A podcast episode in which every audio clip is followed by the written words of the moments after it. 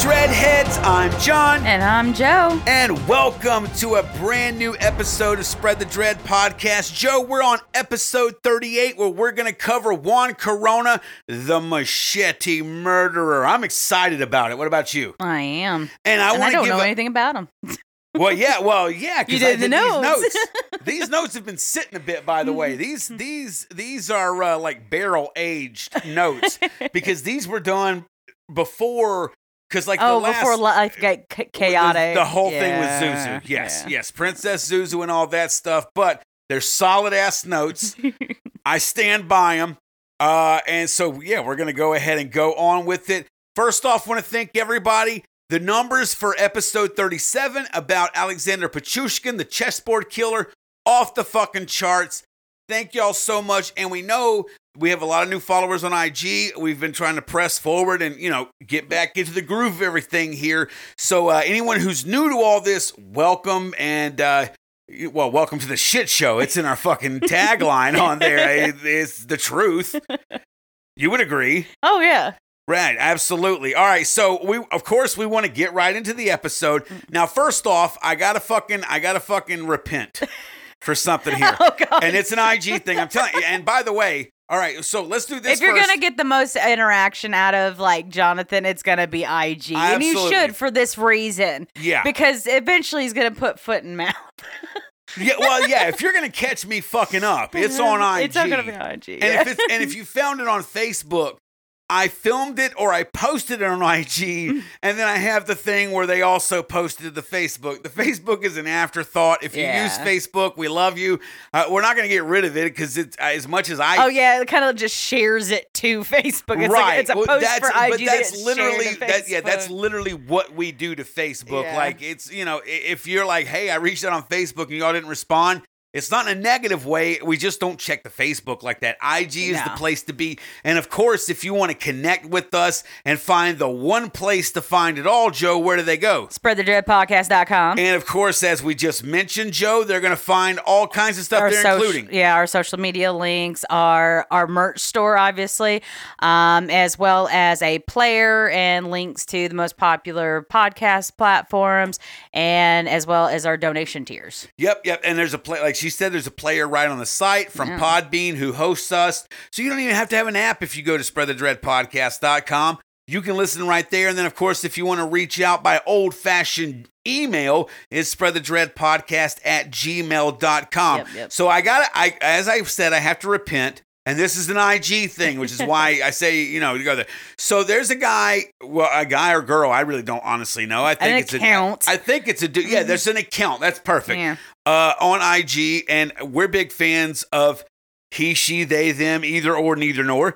And uh, it's uh, the account is Fred Pool, uh, like Deadpool, but Fred Pool underscore Kruger, obviously like Freddy Krueger. And uh, he, she, they, them, either or, neither nor. They post such great, awesome ass horror memes, and that's the whole reason. I don't even think that uh, I'm going to say they from here on out to shorthand it. I don't even think they've ever listened to the fucking podcast because they posted a thing up that was like it had like a wrestler coming through the, the tunnel going to the ring and it was like how great would work be every day if they would announce you into the building like this and so i was like fuck yeah that would be great and as a fan of wrestling i was like well what would your theme song be? Thinking i'm interacting with someone nicely. Did not read what he had taken sorry he they had taken the time mm-hmm. to put underneath the picture. And they responded and was like it's in the description yo and i was like fuck i feel like a shithead here because you know we post stuff and there's stuff in our description and i hope people don't do that to us and i just completely fucking did it to them and so i was But like you, i you gotta just see how easy it is to just have that done to an image. Right. Well, and it also sucked because mm. the band that they picked, I forget the song, I don't have it in front of me, but the band was Ice Nine Kills, which Oh. you know I dig. Yeah. They're a great, like, if you like horror, kind of rock, emo, pop punk, a little bit of post hardcore. I don't know all the fucking terms you kids are using now, fucking days. I like to wear skinny jeans and fucking two step in a pit. Uh, whatever that makes me, that's what it makes me. Um, but I told I told them I would give them the shout out because I love that band, and I responded and was like, I want that part from In Dying Days from the band as Blood Runs Black. where the whole time he's just like growling, saying, Bring the motherfucking ruckus. And like, that's all I want the whole way to the ring Yeah. or to the desk where I work in corporate America, like I currently do. But Fred Pool, thank you for all the awesome memes. And I told you I would shout you out, mm-hmm. and I would. And again, Joe mentioned all of the stuff that you can find on spreadthedreadpodcast.com. I don't think there's anything else to cover. We've got a lot of good announcements coming up. We're getting a lot of things set back in. Obviously, we're we're getting back into the groove of things after Zuzu's arrival. So make sure now is the time. Make sure you're following us on IG. Make sure you're subscribed on YouTube. If you fuck with BitChute, that's our backup account for any of the videos in case they ever get banned. Because as you motherfuckers obviously know, we don't censor. So if you fuck with BitChute, that's a place where no matter what, the fucking videos will be there. Yes. Without further ado, let's. You ready? Yes. Are you ready? You look fucking ready. Yeah. We're not doing this fucking on video. Joe's ready as fuck, and we're ready. And we're going to launch right into episode 38. And we're going to talk about Juan Corona, the machete murderer. All right, Joe. So, as we always do it here, I'm going to kick it over to you to do the bio like only you know how of Mr. Juan Corona. Bring it in. All right, so Juan Corona, um, fellow Aquarius, February 7th, 1934, in Autlán, Jalisco, I mean, Mexico. I mean, you don't have to start off by taking shots at me, but fair enough. I, I probably did something around the house this past week to deserve it. Aquariuses So, are, uh, well, I, we don't get a lot of Aquariuses on here. At least I don't think so. That's a good thing for anyone who's listening. I'm sure that we've got some fans that listen. They're like real big into like astrology and shit like that. Maybe they know. That'd be a great thing. I would love to see actually a, a uh, what, what is it? Those star charts Yeah. of serial killers. Yeah, and Now- what their horse, like, yeah, what their uh, sign is. Yeah, it'd Dude, be that's a that's a coffee table book waiting to happen for someone like me with more money than sense. All right, Joe. So yeah, get into Juan Corona, born February seventh, nineteen thirty-four, in Autlán, Jalisco, Mexico, Mexico for our international audience. Yeah, so obviously he's his, you know, Hispanic. Um, so he has two surnames. It, he had Vallejo and Corona, but he only went by Corona. He was one of ten kids born to Sebastian Corona. Um, that was his father, and then his father's second wife, um, Candida. And Corona also had, Candida, that was her name. yeah, Candida. Sweet. Okay, Yeah. cool. Fair enough. Rolling along. Yeah, Juan Corona also had three older half siblings uh, from Sebastian's previous marriage. The eldest was Jesus Christ. So his dad sired thirteen fucking kids. No, no, it's ten altogether. No, He no, was- no, no, yeah. he no, it's no. The notes. He was born. He was one of ten that was born to Sebastian and Candida. Candida was Sebastian's second wife. Yeah, I remember. I remember that Oh, distinction when see, I was I when I was when okay, I was so I misread notes. Yeah. that. So Okay. yeah, yeah. So he was one. So actually, he was one of fourteen. Yeah. Yeah, yeah. Ten plus three plus one make fourteen. There's your educational moment for the wow. second. Yeah. The, Holy the, shit. Now That's a lot of eldest, goddamn kids. the eldest of all of the kids uh, was his half brother, uh, Na- Natividad. It's not Navidad. I kept honestly, and and um, I forget I whatever program. Natividad. Natividad. I don't know, but whatever program I use to type these notes in, it escapes me right now. It kept wanting to correct it to Navidad, and now it's seared in there. So technically, the computer was racist, not me. Joe, uh, tell us a little bit more about uh, about uh, Natav- uh, Natividad because he'll actually play a little bit of a role in Juan's life. Okay, so he ended up uh, migrating to California in 44, 1944. And obviously, he was attracted by the jobs that were left vacant when World War II drafted. Right, right. You had a lot of guys fighting overseas, so there was a lot. There, there was a shortage of the workforce. That's when actually women started getting a lot more ability to go into work. Because I think wasn't that the time where like that a League of Their Own movie was? Wasn't that World War II I think so. with the women's baseball thing? Because like Yeah. even back then, like the baseball players was like fuck Nazis. Isn't that you also too like Rosie the Riveter? Is that the same war? I'm not sure about that. It definitely aesthetically looks like it's from that time period, but I'm not sure. I'm not sure either. Um, yeah. So obviously, um, he uh, he's migrating into California, taking up an, a vacant position.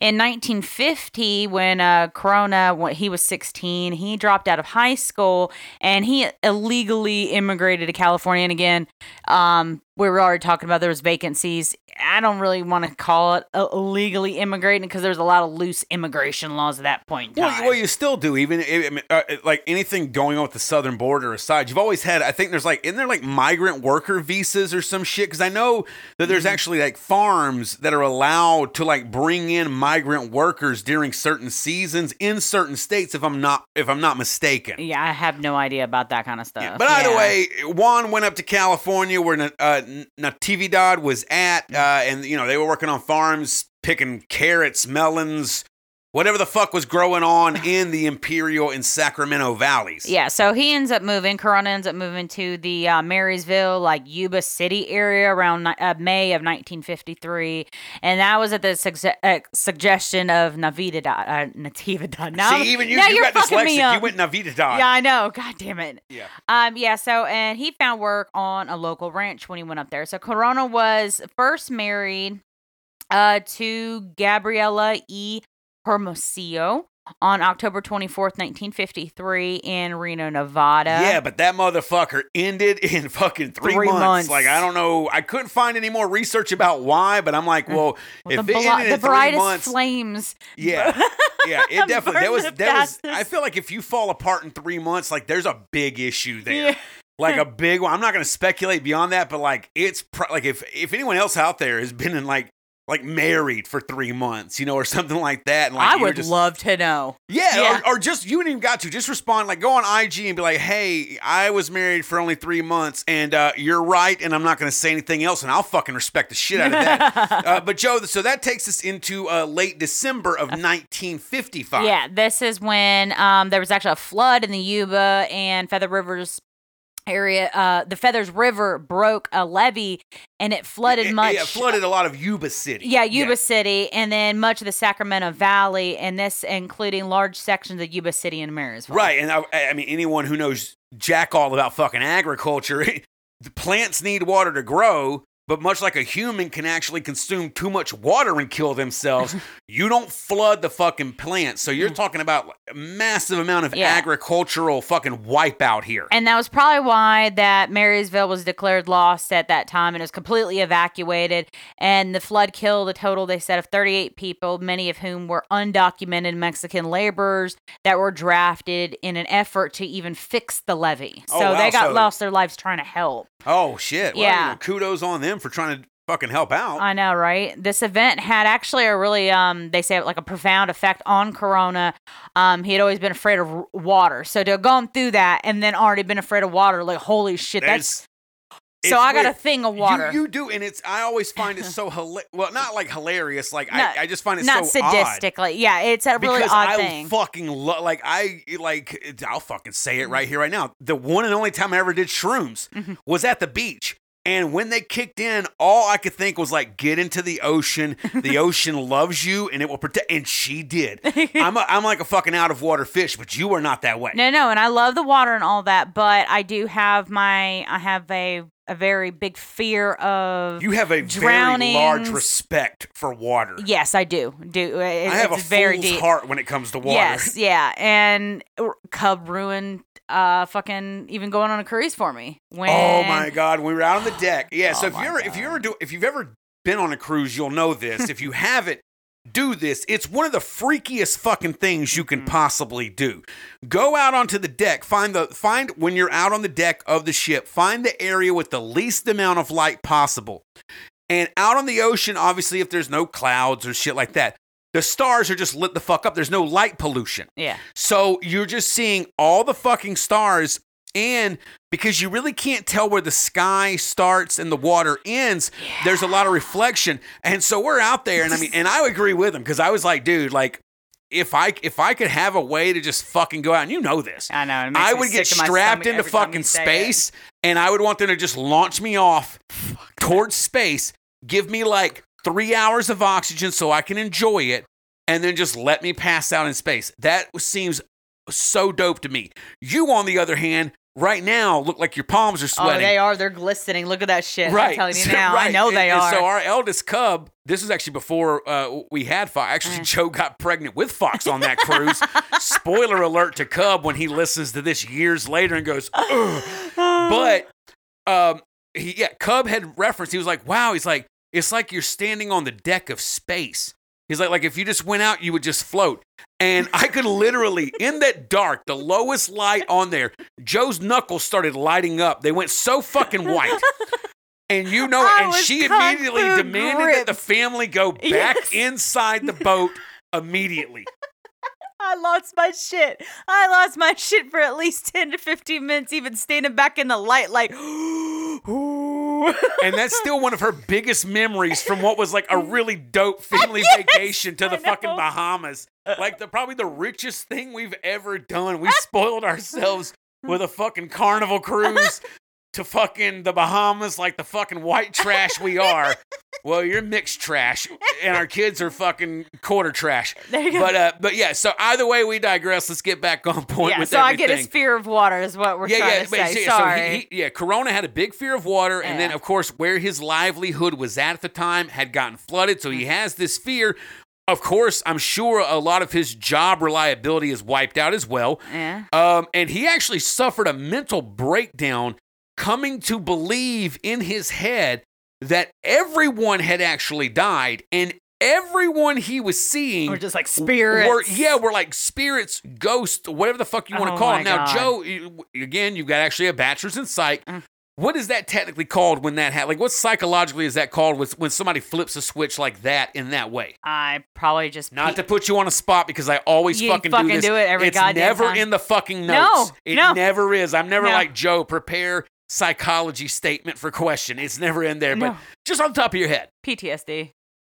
Uh, So just, ju- prof- uh, just like a profound case of PTSD just cracked But, him. but, but I like, would think. so. So like that crack though, like where he starts to imagine, he, he starts believing everyone's actually dead. He's the Uh-huh. only live person left, and they're ghosts. Like, is that just classified as a fucking breakdown, or is there like a science psychology I think they word? consider just a delusional state. I mean, th- people come back from them, so it's just a delusional state. Oh, It- okay. It, can be temporary. Well, of well, of course, I would forget the notes. Again, these notes were written before Zuzu was born, so they've they've aged a little bit. But Joe, answer the question I asked you to answer with the notes that I wrote about January seventeenth of nineteen fifty six. Um, so a Natividad had Corona committed to a mental hospital in Auburn, California, and this is where he was actually diagnosed as a paranoid schizophrenic. Oh, okay. He received 23 treatments of shock in a period of three months. And that's when, at that point in time, he was declared recovered and was report- uh, deported back to Mexico, but later returned legally that year. Oh, okay. That's weird though, isn't it? Like, isn't that weird that like you had a breakdown while you were here? I mean, not again, however Yeah, the and I immigration mean, thing, whatever. But like, we know had shock to- we treatment had to de- doesn't- we had to doesn't- deport you because you were here illegally, and while you were here illegally, you had to go into an institution. And they had to shock the fucking shit out of you to finally, by institution standards, be like, all right, we can let them wander around now. and so the, even then, they were like, well, I mean, because then I'm, I'm, I would imagine the institution knows he's illegal, correct? They would they, they, there would be certain paperwork they didn't have when he was submitted Yeah. or committed or whatever you want to call it. Yeah, yeah. So they would know he was illegal. So did he really get well? Of course he didn't really get well. Why the fuck would we be doing an episode on Spread the Dread about Juan Corona Joe? Let's catch up with Juan in 1959. Okay, so Corona ends up marrying a second time to Gloria Moreno and had four daughters with her. So, yay, now he's procreating. There you go. That's what you need to do after 23 shock therapies go out, get laid, and not pull out. Yes. now he's got a violent te- temper. Um, he's showing an excessive interest and you know, kind of like showing off his masculinity at this point, and he has well-known issues with openly gay men. And Corona was obviously a trusted worker. Yeah, he was he was holding down shit as best he Yeah. could, but yeah, I mean he was he was definitely starting to show some anger issues, and then they were saying that again. I'm taking these notes. I get them from I get them from multiple sources. Multiple sources reference the fact that around this time, some of his aggressive behaviors were typical in someone that was actually a gay man, but was very closeted. Didn't Yeah. like the fact that they were gay. Things like that. So I'm just, I'm just, you know, we report, you decide. like MTV News used to be back in the day. Uh, but now we catch back up, Joe. So I get, you know, from in 1959 he gets married. Yeah. He's popping out kids. He's pissed off. He's he got may a like dudes, reputation. but he's showing up for work and holding down the bills. Yeah. Now we're in 1962. Yeah, and that's indi- indicative of him holding shit down. He becomes a licensed labor contractor. Yeah, starting his own business now. Yep, and he hired workers to staff, um, you know, like local fruit ranches. In March of 1970, Corona had a new schizophrenic episode and was actually briefly or institutionalized, hospitalized So, again. so, so does it seem like? Because I mean, this dude had a good run. I mean, obviously they were like the, the anger issues and stuff, but they were Yeah. there was even saying, hey, that could have been related to you know suppressed homosexual urges and shit that Mm-hmm. he was having, you know, because of some of the signs. I again, I'm reporting it. It's you know, but there was multiple sources saying that shit. Um, but but other than that, he he was holding everything fucking down, and then as you say, March 1970. He, you know, he Schizo fucking yeah, he fucking wigs out again. Yeah. Um, so then after that, on May 25th, a young Mexican man, uh, Jose Romero Rea, was found injured in the restroom of Natividad uh, Guadalajara Cafe. Yeah, yeah. His brother, his brother had, a, had I, I, maybe he was there illegally too. I can't remember back to the notes, whatever. But he, yeah, he's got, he's got shit going on. He's got a cafe in Guadalajara, and suddenly a man turns up injured. Yeah. So, um, uh, Romero Rea Romero, I'll just say, had been attacked, uh, actually in the face and head with a machete and nearly scalped. I believe they call it a machete. Machete. if the uh, if uh, the Danny Trejo movie is to be believed, and I bel I think that that's actually a Mexican documentary. and this is the reason why uh, Natividad actually uh, called the police. Um, Romero had not seen the attacker, and Corona was at the cafe and considered a suspect at the time. Um, Romero ended up filing a lawsuit against Natividad instead Jesus, a quarter mil. and won two hundred and fifty thousand fucking dollars. Now, like a like a smart person would, uh, uh, rather than paying it back, He's like- Natividad sold every goddamn Deuces. possession he had in the U.S. Yeah. and permanently. Oh, sorry, sorry. Okay, I'm reading my notes wrong. So, Oh, shit, that's so, like the- yeah. So the cafe is still in. I apologies, dreadheads. Mm-mm. You know how it goes. I'm running on little sleep and a lot of beer. Um, but yeah, so the, yeah, he had a cafe called Natividad's Guadalajara Cafe in Cali where they were still at. Yeah, so that makes more he sense. gets rid now. of everything. Well, that then, makes sense yeah. with the two hundred and fifty thousand U.S. fucking amount they gave him. Because I was like, Oh. if that was in I pesos, two two either. like yeah. to someone running a cafe in Guadalajara, like you should have just shot him. He is so fucking done for life now, awarding someone a hundred, a quarter of a mil on his fucking back. But yeah, Natividad, rather than paying it, did what I would have fucking done too. Sold every fucking thing he owned in the U.S. and got the fuck back to Mexico. Now, a year later, Joe, uh, this is actually March of 1971. Juan Corona actually applied for welfare while still in the U.S. So he's still in the U.S.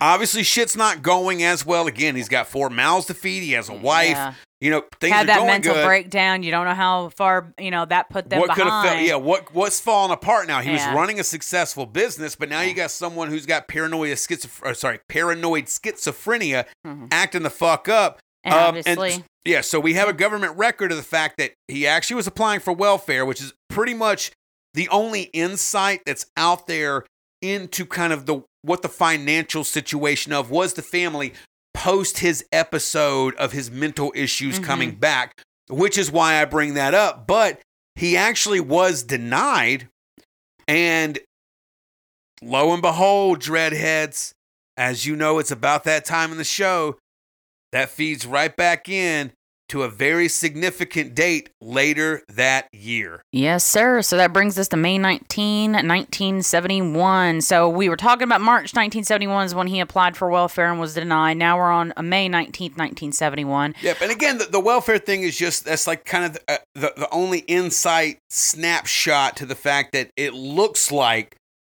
since that new episode occurred of his paranoid schizophrenia, things started to trend downwards for him. He's applying for welfare prior to this episode. He's running his own business. Mm. He's having some anger issues and shit like that, but by all accounts, he's holding shit down for him, his wife, and his children. Yes, exactly. Something triggered it, and then shit went awry for him. So, uh, May 19, 1971, Japanese American farmer Goro Kagihiro. Kagihiro. Kagehiro uh, found a large, freshly dug hole in the Sutter County peach orchard that he owned.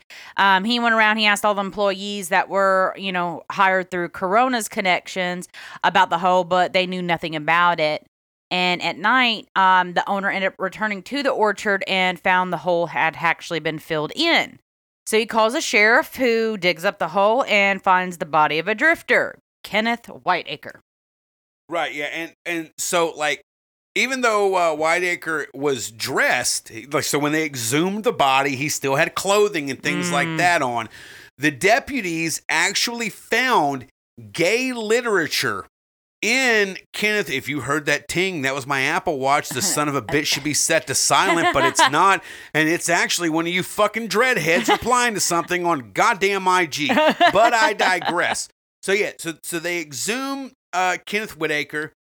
Uh, they find gay literature in his pockets, and so because of that, again, we're, everyone remember we're in 1971 America. Shit was a little bit different back then. Uh, Being gay was a little bit more risque. right. So the fact Even to were your health. Right. So they basically was like, well, he had gay literature in his pockets.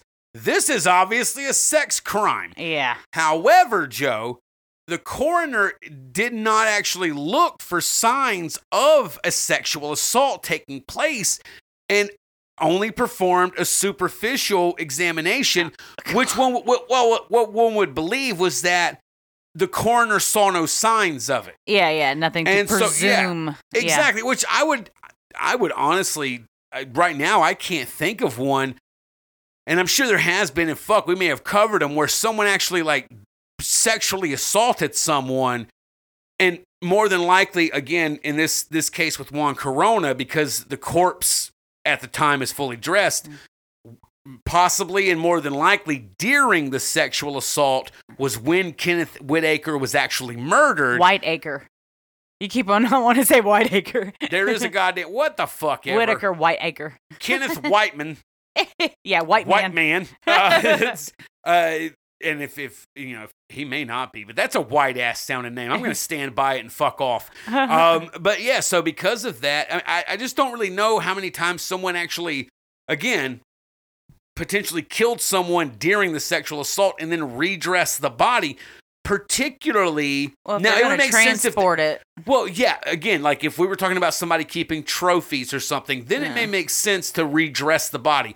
But if you're going to go fucking bury it in a fucking peach orchard, doesn't make the most of sense. Also, the fact goes as well that there could be evidence of you in the clothing. That's one of the easiest things they find. A, a fucking eyelash or some shit that's like stuck into a t-shirt fiber. Oh yeah, yeah, yeah. shit, No, I you get know? that. I understand like the forensics like thoughts behind it. Uh, I I guess I thought it was more interesting on the fact that you know the the hole was already had been dug, and it's either shows either there was premeditation in the Yeah. murder or there was premeditation on where he knew he was going to stash the body. Right. Like yeah, it had already hole- take, took place, and you Corona- only yeah. caught him digging the hole. yeah, was Juan, all. Juan Corona, he was going to murder somebody. So at this point, like, did he already know, or was he just prepping the hole and was going to go find someone? So yeah, I I get it with that. But now that leads us into May 24th of the same year. Uh, there were some workers, Joe, driving a tractor uh, at a ranch that was That- nearby, yeah, was and like they an actually spotted. ranch. Yeah, yeah, Yeah. So yeah, it was I, maybe hooked up to it or something, but they actually spotted another filled hole. Yeah, they end up also alerting the sheriff, who dug up another male body and found yet another place where earth had been moved. You know, Right, dirt had yeah. been moved. It was clearly that the, the, the earth had been dug, turned over is the expression where it's been dug out and then re-put back in. yeah, That's a probably a southern thing. I'm sure a lot of other people out there having it, but yeah, you Yeah. you, you turned over the soil. yeah, yeah, yeah. So you know, they alert the sheriff. They dig up the hole. They find another spot. They dig that one up, and they find a, and they find a third body and a couple of Yuba City Market meat tickets signed by Corona on May 21st. Right, and I would imagine again because there obviously there wasn't meat tickets. Basically, if you uh, for anyone probably really young watching this, it, you you- would go to like a butcher. Yeah, yeah, and yeah. you took It's a ticket. number, you know, yeah. You, yeah. If there was a line, you took a fucking ticket, and that's what this is when they say a meat market ticket. So again, that would lend credence to the fact that w- whatever was happening during this the bodies were dressed when they were finding them. Yeah. So again, there was probably meat tickets in the pocket and shit like that. But then again, now we've got tickets that has the signature Of of, of another person. At this point, they don't necessarily know it's Corona or Mm. even suspect it, but now there's another name that's actually at play. Hey, we have physical evidence that you at least saw this person on this date. Yeah. So all three victims were drifters and farm workers, obviously, who had been hacked and stabbed in an exact same fashion. He ain't called the machete murderer for nothing, motherfuckers. That's not a fucking something we made up. The motherfucker liked to hack and slash. Yeah, and then a pickup truck actually resembling one belonging to Corona had been seen in the area at the time of all the murders. Yeah, so he's being sloppy. No matter how you cut it, he's being sloppy as fuck. Even if the reclothing of the individuals is some kind of ritual shit, it's a stupid ritual for a for a serial potential serial killer. Yeah, now so the sheriff's office in the area actually played it really close to the chest. Um, they were reluctant to make any kind of arrest before they knew what the real numbers of victims were. You know, uh, the true So- full oh, number wow. was Oh, known. So they say they acted like what police should do. yeah, so they fucking keep that shit quiet until and they for sure exactly got and they some shit. continue searching. Yeah. So kudos to those guys and gals doing that at the time. Yeah, so they continued to search the area for graves and and kept everything real hush hush. And they end up find uh, finding six more corpses in the same orchard, but and most of them had been hacked and stabbed, and one had been shot. Which I would probably say the one that was shot would be like a crime of passion. Something went fucking wrong, more than likely. Corona pr- Juan Mm-hmm. probably had a gun on him just in case of shit, and that was like his insurance his uh, insurance policy, and he had to cash it out one time. Yeah, yeah. So many of them were actually buried with their pants down or with no pants at all. All right, so now he's switching Now it up. They're not getting fully reclothed. Yeah. So, and it- what's interesting, we don't know, uh, well, at least not yet, at what stage in his quote career, let's, you know, lack a better word, uh, what stage of his career was. So these may have been early on ones that were a lot more messy, and that's the reason why they look so disheveled. That's that's not a bad point to bring up because as of right now in this story, we don't really have a timeline. We have a timeline of when the bodies were found. Discover, but discovery, not really the murder, not the murder. timeline. Exactly. So yeah, yeah, did, yeah. did he start? Did he start getting into fully redressing his victims, or was that one that was that was I would think verifiably so. fully redressed? Maybe to me that may be more indicative of a first murder. Because Possibly. at that point everything's new. i mean, even if you have well, an it's new MO and adrenaline. When I think about adrenaline, I think about sloppy because you want to get in and out without Ah, getting caught.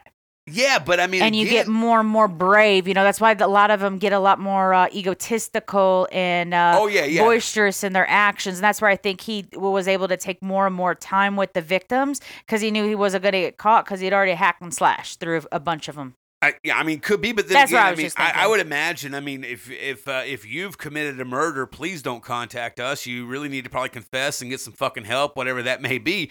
But I would imagine in that situation, at the time, like you would, the first one is gonna, even if it's methodically plotted out, it still, in my mind, would would classify as a crime of passion. It's the first time you're ever doing it.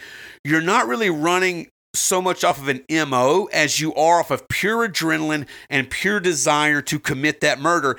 And if you're committing those further on, obviously, if you're committing more than, I mean, if you're committing murder in general, you're fucked up. But if you're committing, you know, more than one, you're getting a series in it. I would imagine things could start changing and developing as far as almost the ritual that Mhm. goes into Yeah, it. where it becomes more time consuming, Right, more which- which laborious. sense Like there if had more steps that it was required to make gratification. Just like Right. they always say, that further and further you push it, something, you know, more and more shit you have to do to get off. So that's what I'm saying. Fair enough. Yeah, that's what I'm Yeah, saying. Maybe yeah, we all we all we all started watching normal porn on the internet. Oh, and we all got fucking rabbit holed, and that's not my our fault. Continue, Joe. um, so obviously the MOs weren't exact, but that like the others, they were the people or the corpses that were found. They were drifters and farm workers, just like the previous ones, and many of them were asking Corona for work or riding his pickup. Right, and so there's and- and another there's- direct correlation. And there's other people noticing his car, his sorry, his pickup in the area at the At time. time so the there's murders, enough yeah, times for it to be fucking mentioned, Joe. Which now brings us May. to May 26th of yeah. that year. Yeah, and this is where deputies finally arrest Corona and searched his home office and his vehicle. And uh, in this evidence, they end up finding um, an 18 inch machete, a bloodstained club, knives, a pistol, ammunition, digging material, um, similar meat tickets, a blue ledger with 34 male names and dates. So that's That- ever that's from their their evidence log essentially. Yeah, he literally everything. It seems almost like everything about the act of murder that that kind of fucking gave him pleasure. He took it home with him. Mm. I mean, that is a treasure trove of fucking damning evidence to find on anybody. He's got his tools. He's just got his tools. But but you, know? but you know as well as I do that most people is particularly if you've gotten if you've gotten away with a well I won't say a certain number we don't know what that number is for everyone but when you've when you've committed multiple murders like you had said earlier that's where the uh, like the, the the braggadociousness, the machismo, Mm-hmm. the confidence, the the the the aplomb, the cojones start coming out because okay, I've gotten away with three of these, and you motherfucker, I know you're looking for me. but you haven't You're on got the, I, me. it's on the nightly news. I know you're fucking looking and you ain't found me. There goes that confidence. Well, that was the thing. There was no news, but he knew that at least the bodies were being exhumed. He had to have seen them. Because I mean, he's talking. You're talking about somebody who's uh, habitual Oh, about where he did or right. putting them at in the orchard. Right. Well, and he's personally connected to these other. I mean, again, he's he's running a business at this point. Still, I mean, even though shit started trending down, as we mentioned, with him having to you know apply for welfare, he's still at this point, for all intents and purposes, running his business. So again, these other the ranches where these bodies are found, they're purposefully seeking out his recommended employees when they're questioning them. So yeah, he's he's doing very sloppy work really the whole time. So any sense of confidence he had was really fucking stupid, honestly, because he wasn't doing very much to really hide himself. Yeah. But but yeah, go ahead. Yeah, so yeah, as you said, they found all this evidence, and then Joe, they also found blood stains in his vehicle. Yeah. So bagging and tagging, they're going through all the evidence. They get to his vehicle. There's also blood stains that are found in there. Um, and because of this, then the sheriff orders the an aircraft to actually do an infrared, like if aerial photography Right. of the area so that they can locate more graves. By June 4th, um, the day of the search's conclusion. So yeah, you're like two weeks, Yeah. two weeks roughly from when they started this shit. yeah, um, the number of known victims was finally at 25. Yeah, so I mean, again, you're, you're known, known people. If you if you guys are dreadheads, and if you're not, you should be. And if you're new, fucking welcome, as always. But you know, once someone again, the number is different for everybody. Yeah. But once people, once these guys and girls start hitting their stride, that's when shit tends to get a little bit looser because I, like we've even said before, it seems quite often that almost all of them eventually desire to be caught because they've gotten so famous, but no one knows it's them. They have their moniker, how they're known about in the news, even if it's small press or if it's a nationwide manhunt. Everyone knows that person's name. They don't know my name. And there has to come a sense of narcissism with the act of thinking that you deserve or have earned the right to take someone's life solely for a personal reason. Yeah. You know, especially no. Strangers. personal- you yeah, don't know these gain, people. Fame, yeah. You don't know. They've never done anything wrong to you, but you've decided tonight that you have the right to end their life. That's a big level of narcissism. And when your name's not in the paper, but your moniker's name is, you know, it's the thing. It's like, you know, Bruce Wayne survived because he was okay with Batman getting all the press. Mhm. These motherfuckers can't do that, though, Joe. Yeah, not a lot. Of, not a lot of the time. So, um, obviously, at 25, this is twice the body count of the Boston Strangler, who was the most pro- uh, prolific known American serial killer we're up to that yeah, point We're in time. early 70s. I think we're Yeah. still in 71. Yeah, 1971. Right. Yeah, we're Um, still in Yeah, 1971. so he he's trumping Bos- the Boston Strangler Right. at this point. Like, He's what the fuck, fuck? Yeah, now this this dude's the fucking dude. So even though 1,500 people uh, contacted authorities to report missing relatives who could Wait, be I, I don't know if you. I, it sounded like you may have slurred that one a little bit, or like did it? I, it sounded like you said 15. It is 1,500. Oh yeah, I okay. If I did that, sorry, that. And she fifteen may have got it right. hundred. 1,500 people contacted the authorities to report missing relatives who could have been one of his victims. And actually, they had found four bodies that were they exhumed in similar circumstances, but Joe, they actually couldn't even identify them. Yeah, yeah. So four of the bodies uh, that were found at the orchard could not be uh, could not be identified. So again, if uh, you're real dreadheads or even new and just fans of true crime, you know what we're leading into now, Joe. Corona was uh, initially given a public defender. You know, obviously he was arrested and everything. The public defender was Roy Van de Heuvel. Gr- I mean, great. Uh, it's, one- it's one of those names, the last names, where when the V is there, it looks foreign enough to where you're like, how do they pronounce their V's? Yeah, is it like a J, like a soft Y, like yogging or whatever like that? Uh, but yeah, uh, uh, Roy Van de Heuvel uh, hired several psychiatrists to actually evaluate Juan Corona. Yeah, yeah. So they're evaluating his mental state. Obviously, they're trying to get a for you know, oh, he's got a loose bolt. right, right. You let's, know, let's fucking institutionalize him. Don't Yeah. fucking kill him. Yeah, so um however, on June 14th, he was replaced by Richard Hawk. So his Roy pre- Van de Heuvel. yeah, Richard Hawk. Richard Hawk, that's a baller ass. Like if I found like a defense attorney, Richard Hawk, yeah. like dude, the the it's like ads the write them- Birdman. but the ads write themselves. Hawks are hunters. oh, Like God. every single one just Just- like, you like Running after yeah, dude. ambulances. Like that's a fucking that's a fucking that's an easy one right there. But yeah, he uh yeah, so, So he was Heuvel replaced by, by Richard, Richard Hawk. Hawk. Um, he was actually a private attorney. He took up the case in exchange for exclusive literary and dramatic Smart, rights. like a hawk. Yeah. Like a fucking hawk. to Richard Corona's Hawk, you are a life story hero. and the legal proceedings. So he was smart. He's supposed like this motherfucker. They either gonna fry him or they're gonna fucking put him in a padded room for life. And this could be some good money. Yeah, it was Hawkeye. Yeah, well, fuck yeah. You go. Hawkeye. Look at you getting punny with me. Hawkeye decided not to plead innocent by reason of insanity, fired the psychiatrist, and made no mention of Corona's schizophrenia and called no witnesses. He was wanting that shit. Dude, he literally was just like, it's way more productive. Like, I could ruin my lawyer career on this guy by being so inept. Uh-huh. The other money is going to be so fucking worth it. I know, right? Richard Hawk, you are dreadhead fucking approved for all the wrong reasons, know, mind you. But what a fucking Yeah. magnificent bastard So- you are. Joe, go ahead. Yeah, so the proceedings are I mean they were they, they were delayed twice, once because of corona being hospitalized after suffering two consecutive heart attacks, and another because the abolition of the death penalty in California. Oh, wow. Yeah, interesting. Yeah, which took place while the trial was underway on February 18, 1972. Which let's remind everyone. Oh, you said the trial was on day. What was that last date you gave? um February 18, 1972. All right, so we're at 1972.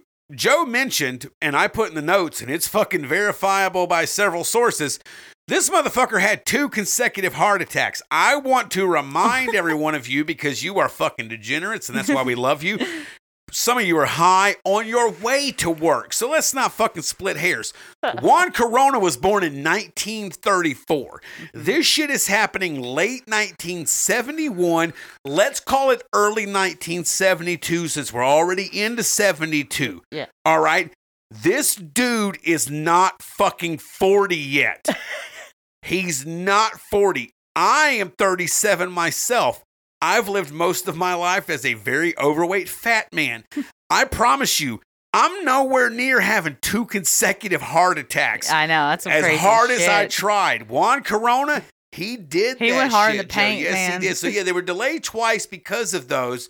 Uh, and another was because of, like you said, the abolition of the death penalty, Yep. which was in 72. Now, let's get actually to like what went down during the trial. Yeah, so it was discussed that Corona uh, mostly targeted male uh, farm workers between you know 40 and 65 years, and with the band who had like kind of abandoned their family, so they didn't have anybody really like knocking on their door, like wondering where they're at. Yeah, which from a serial killer perspective, despite all the uh, the, the other shit he's Yeah, done, no strings wrong, attached That was a smart serial killer Yeah, move, at yeah. least. We can all admit that, Yeah. Dread Fam. That you know, this is fucking from '72. Let's be Yeah. nice, all right? Let's, let's have fun. absolutely, Absolutely. Um, so many were homeless, alcoholic. They slept in a park across the street from the Guadalajara Yeah, Cafe. which was sometimes. ran by his eldest half brother, Natividad. So Yeah. yeah, so I mean, he just had him there. He was just fucking ripe for the picking.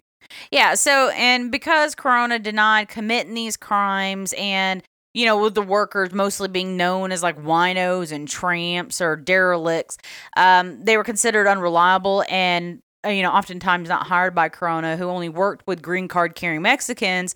It's actually it's really unclear how he even obtained these victims, Right, Because like- of how he ran his business already. Right, because like that's the other thing that we that we really don't have here is we don't have the details of how he he he got them into the position to do what he did. Yeah. And and and like but I said, it does that's make still a sense mystery though. though. and I know it kind of like you elaborate here on the second part of the notes, but it does make sense because if you're kind of known within the circles to be able to get people some jobs, you know, you're going to have some pe- non. You got some power. Yeah, you have You some a little bit of power. You got people coming to you, and sometimes you're gonna have like not great characters like wanting to be hired, and so then he's got a way of contacting. Well, oh well, I've already hired for this job, but I got them something special for you, and then he's able to lure them away with that a promise of a job Well, opportunity. Well, it, it's it, it's it waxes of John Wayne Gacy because eh, eh, he got access to a lot of the teenage boys because of the construction business that he ran. I think Yep. it was construction. I'm sure if I'm wrong, you guys will fucking light me up in the comments, but you know what the fuck I mean.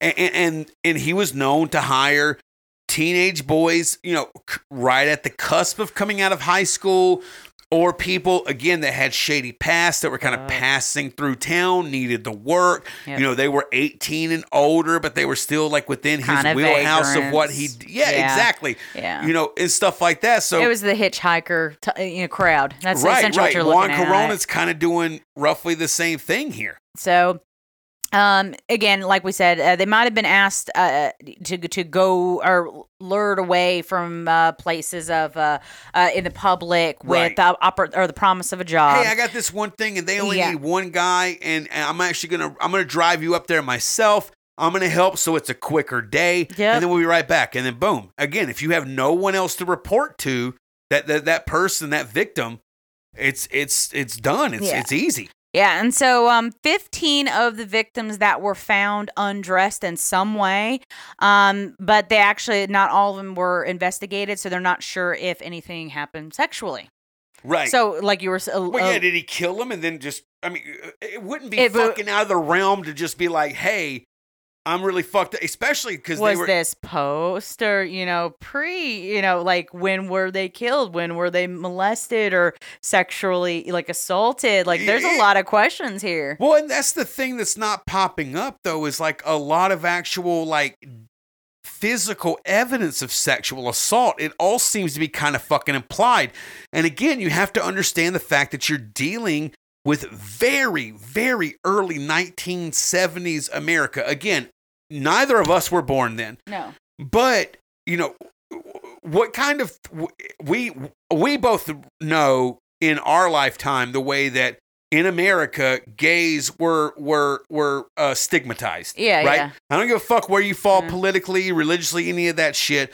For sure, I'm an '85 baby. The end of the '80s and all through to the mid fucking '90s, like AIDS was like the biggest way. I mean, and like the homosexual male community was just fucking stigmatized the fuck yeah push that back 20 fucking years even without any kind of disease associated with it Yeah. so you know that they're not doing very thorough shit here yeah it's There's no associated with like seedy backlot kind of sexual exchanges and you know like It's like they're not even homoeroticism. I mean, like uh, there there's a lot of thing there's a lot of stigmatization we're talking or like we're kind of alluding and come on to now we're, we're all adults here we know like if if we're talking about like if, i'm gonna be blunt if we're talking forced entry right i.e rape Mhm. uh, versus a vagina and versus an anus. I'm not talking about the severity of it.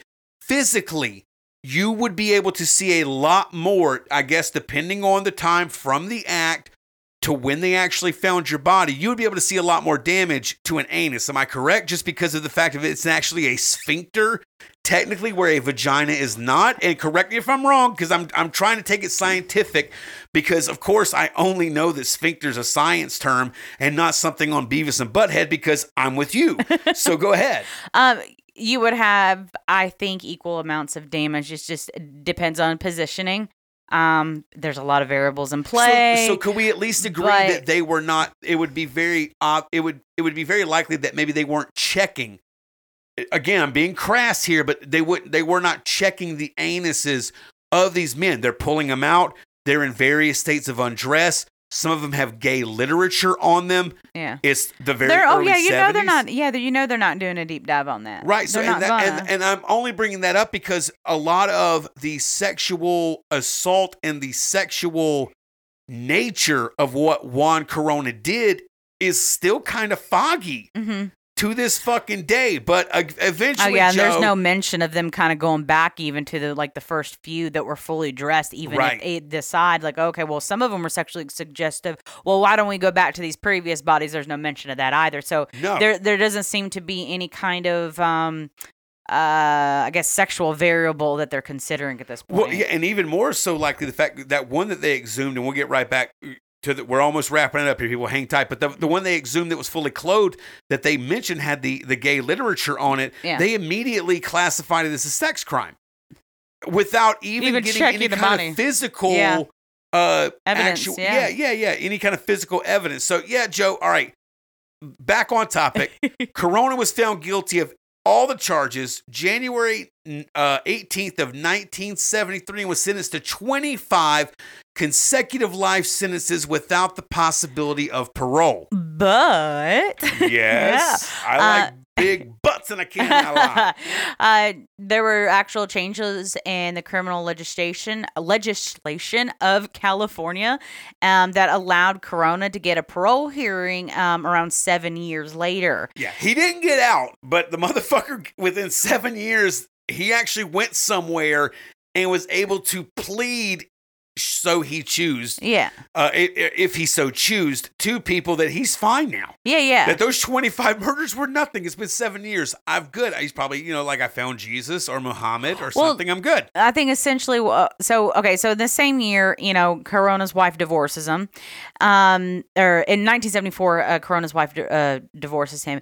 Now in 78, the Right. where we're talking about this parole hearing, uh, Corona's first attorney was actually ruled incompetent, that was and the he was Vander granted that retrial. guy that was that was the one that was the one bringing in the psychiatrist Yeah. and all that other stuff yeah, yeah. You would have thought Richard Hawk would have been ruled incompetent, but no, it was the guy that seemingly no, no, on no, paper. no, no. was- That's who they're considering it because the other attorney didn't go to trial with him, so they're talking about Hawk. Oh, Hawk was, yeah, you. he was ruled incompetent. Yeah, duh.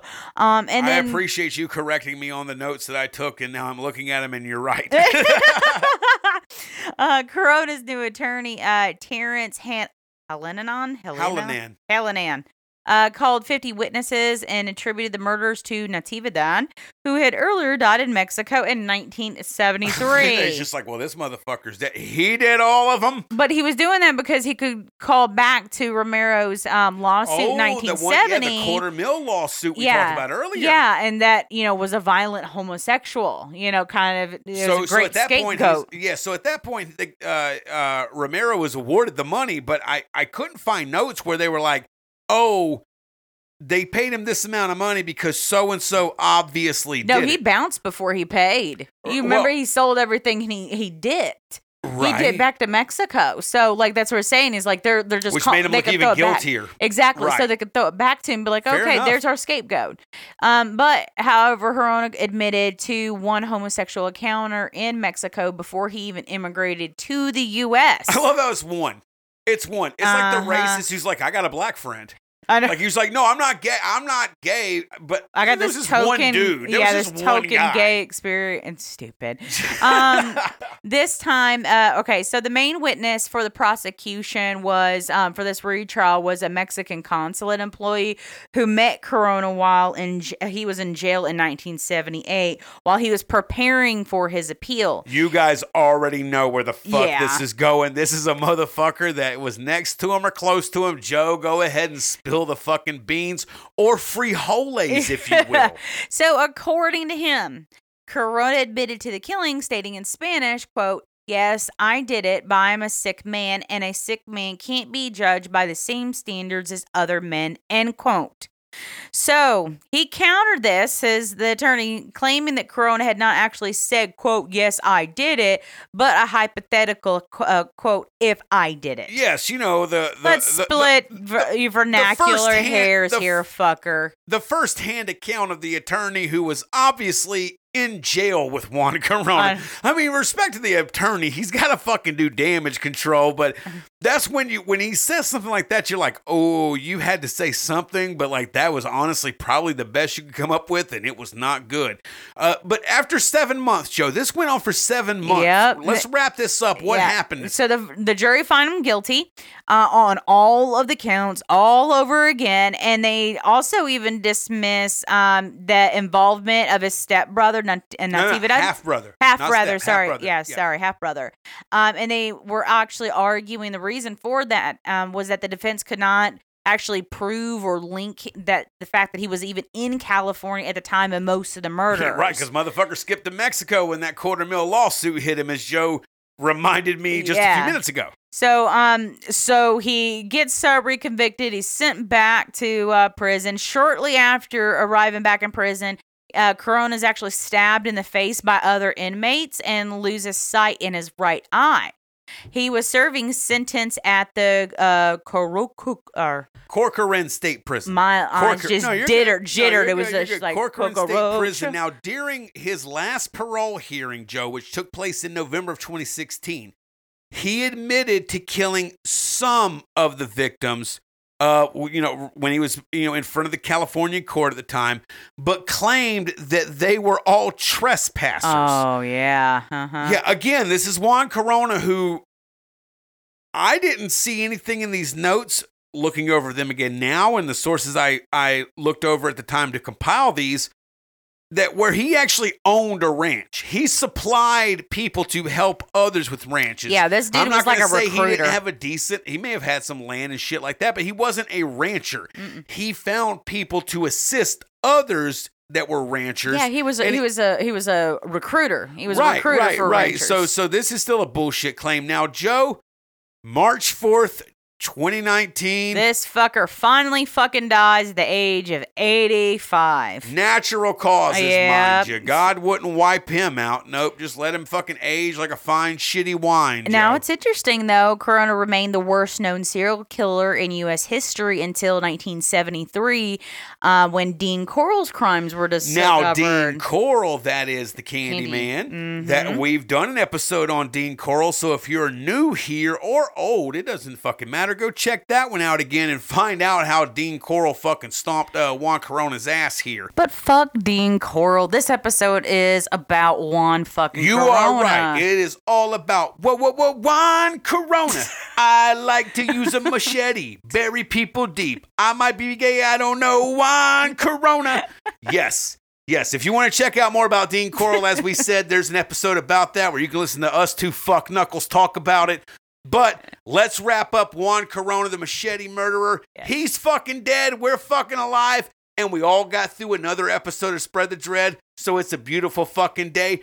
Joe, one last time, remind all the dreadheads, old and new, of where they need to go. Their one stop place on the fucked up place that is the internet to get all things dreadful. SpreadTheDreadPodcast.com. Yep, that's exactly right. As you stated earlier, you'll find links to all of our social media YouTube, BitChute, the podcast sites, where you can donate, where you can buy some dread threads, all of that shit. Joe, did, did I cover everything? That's everything, babe. All right. Well, Dreadheads, we thank you so much for listening. And uh, even though we talk about the dread, stay positive and wreck shit. And no matter if you're doing it morning, noon, or night, fucking take the initiative and do it like Jack Torrance tells you to. Why don't you start right now and get the fuck out of here?